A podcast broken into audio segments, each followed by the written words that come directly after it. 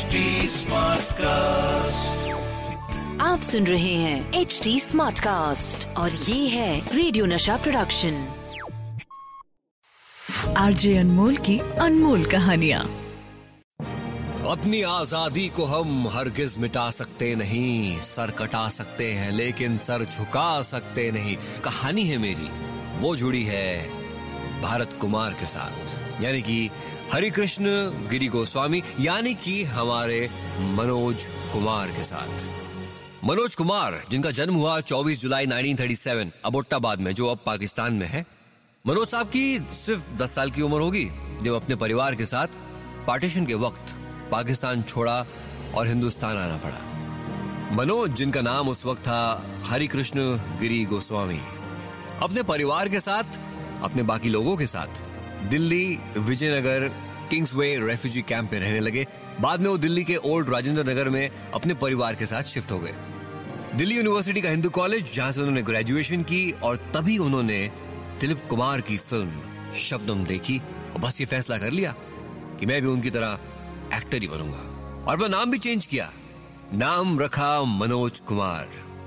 ये वही नाम है जो दिलीप साहब का उन्हीं की फ़िल्म में था, मनोज कुमार। बस फिर क्या था साहब? दिलीप कुमार की तरह एक्टर बनना है और हमारे हरि कृष्ण गिरी गोस्वामी एक नए नाम यानी कि मनोज कुमार के साथ पहुँच जाते हैं बंबई शहर। बॉम्बे आके स्ट्रगल शुरू हुआ और 1957 में उन्हें एक फ़िल्म फ़ैशन में काम मिल गया। लेकिन कामयाबी अभी कोसों दूर थी। मनोज कुमार ने हार नहीं मानी स्ट्रगल जारी रखा। 1960 में मनोज कुमार को ऑफ़र हुई विजय भट्ट की फ़िल्म हरियाली और रास्ता। इस फ़िल्म की कामयाबी से मनोज कुमार का सिक्का हिंदी सिनेमा में चल पड़ा। और यहीं से शुरू हुआ एक एक्टर, राइटर, डायरेक्टर, प्रोड्यूसर, उसकी सक्सेस का एक सिलसिला। इसी बीच राइटर बी के दत्त मनोज कुमार के पास गए शहीद भगत सिंह की ज़िंदगी पर बेस्ड एक स्क्रिप्ट लेकर। प्रोड्यूसर केवल कश्यप भी उनके साथ पहुँचे। मनोज साहब, हम भगत सिंह की ज़िंदगी पर एक फ़िल्म बना रहे हैं, शहीद। और चाहते हैं कि इस फ़िल्म में आप भगत सिंह की भूमिका निभाएँ। मनोज कुमार की खुशी का ठिकाना नहीं रहा। बहुत ही गर्व के साथ उन्होंने भगत सिंह के इस किरदार के लिए हाँ कह दी और उस किरदार को ऐसा निभाया कि हिंदी सिनेमा में जब कभी भगत सिंह का नाम आया, मनोज कुमार की वो शक्ल, वो जज्बा सामने आया।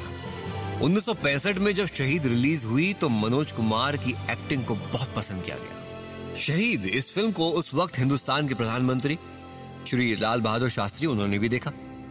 फ़िल्म देखने के बाद लाल बहादुर शास्त्री साहब ने मनोज कुमार को कहा आपकी फ़िल्म शहीद हमने देखी। बहुत अच्छी फ़िल्म थी। हमारे देश के किसान भाइयों पर एक स्लोगन है जय जवान जय किसान। क्या आप इसे लेकर कोई फ़िल्म बना सकते हैं?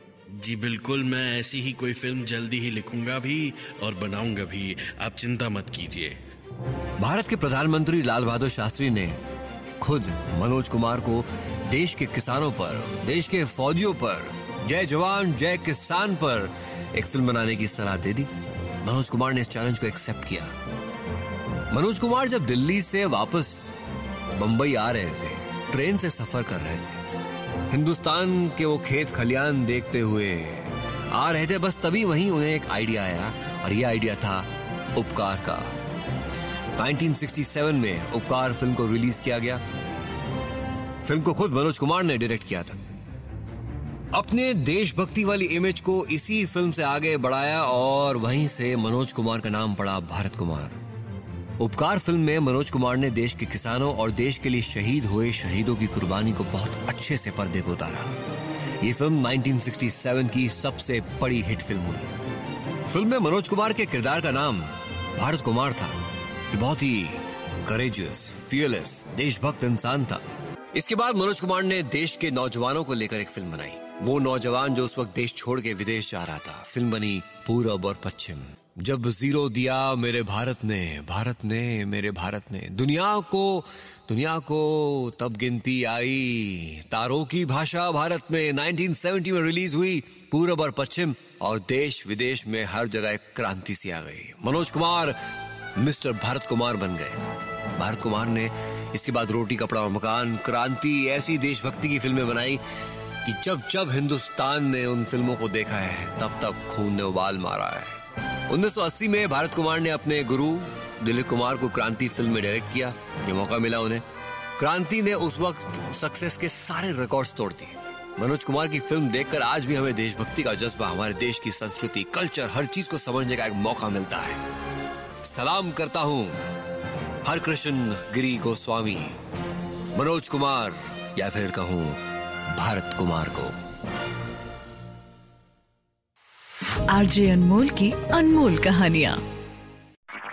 आप सुन रहे हैं एच डी स्मार्ट कास्ट और ये था रेडियो नशा प्रोडक्शन। H smart Smartcast.